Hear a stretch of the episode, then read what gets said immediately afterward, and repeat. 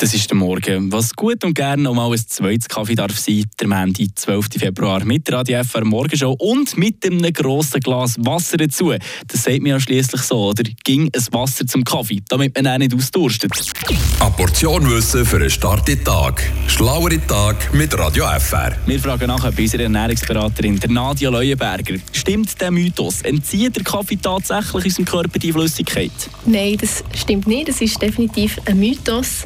Man sagt ja die Devise, nach jedem Kaffee sollte man eben ein Glas Wasser trinken.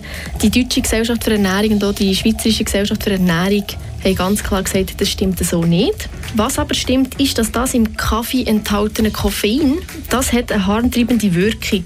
Und das heisst, durch den Koffein müssen wir eventuell auch mehr auf das WC. Und durch das kommt eigentlich auch der Mythos, dass man sagt, das Kaffee tut Wasser entziehen.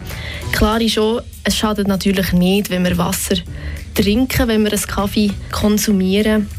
Kaffee kann natürlich auch einen wichtigen Beitrag dazu leisten zu der Wasserversorgung, damit wir genug trinken. Man sagt eigentlich rund vier bis fünf Kaffee kann man am Tag trinken und das zählt auch noch zu der Wasserversorgung, zu der Flüssigkeitsbilanz. In der Regel sagt man rund 1,5 Liter Wasser trinken am Tag, dann hat man sicher genug Flüssigkeit und wenn man dann zusätzlich noch eben die vier, fünf Kaffee trinkt, dann hat man sicher genug Wasser im Körper. Durch das, dass der Koffein auch eine anregende Wirkung hat auf, auf das Herz und auch auf den Kreislauf, sollte Kaffee nicht aus Durstlöscher getrunken werden, sondern für das haben wir natürlich das Wasser oder die unzuckerten Tees. Aber grundsätzlich ist es ein Mythos, das Kaffee tut nicht Wasser entziehen.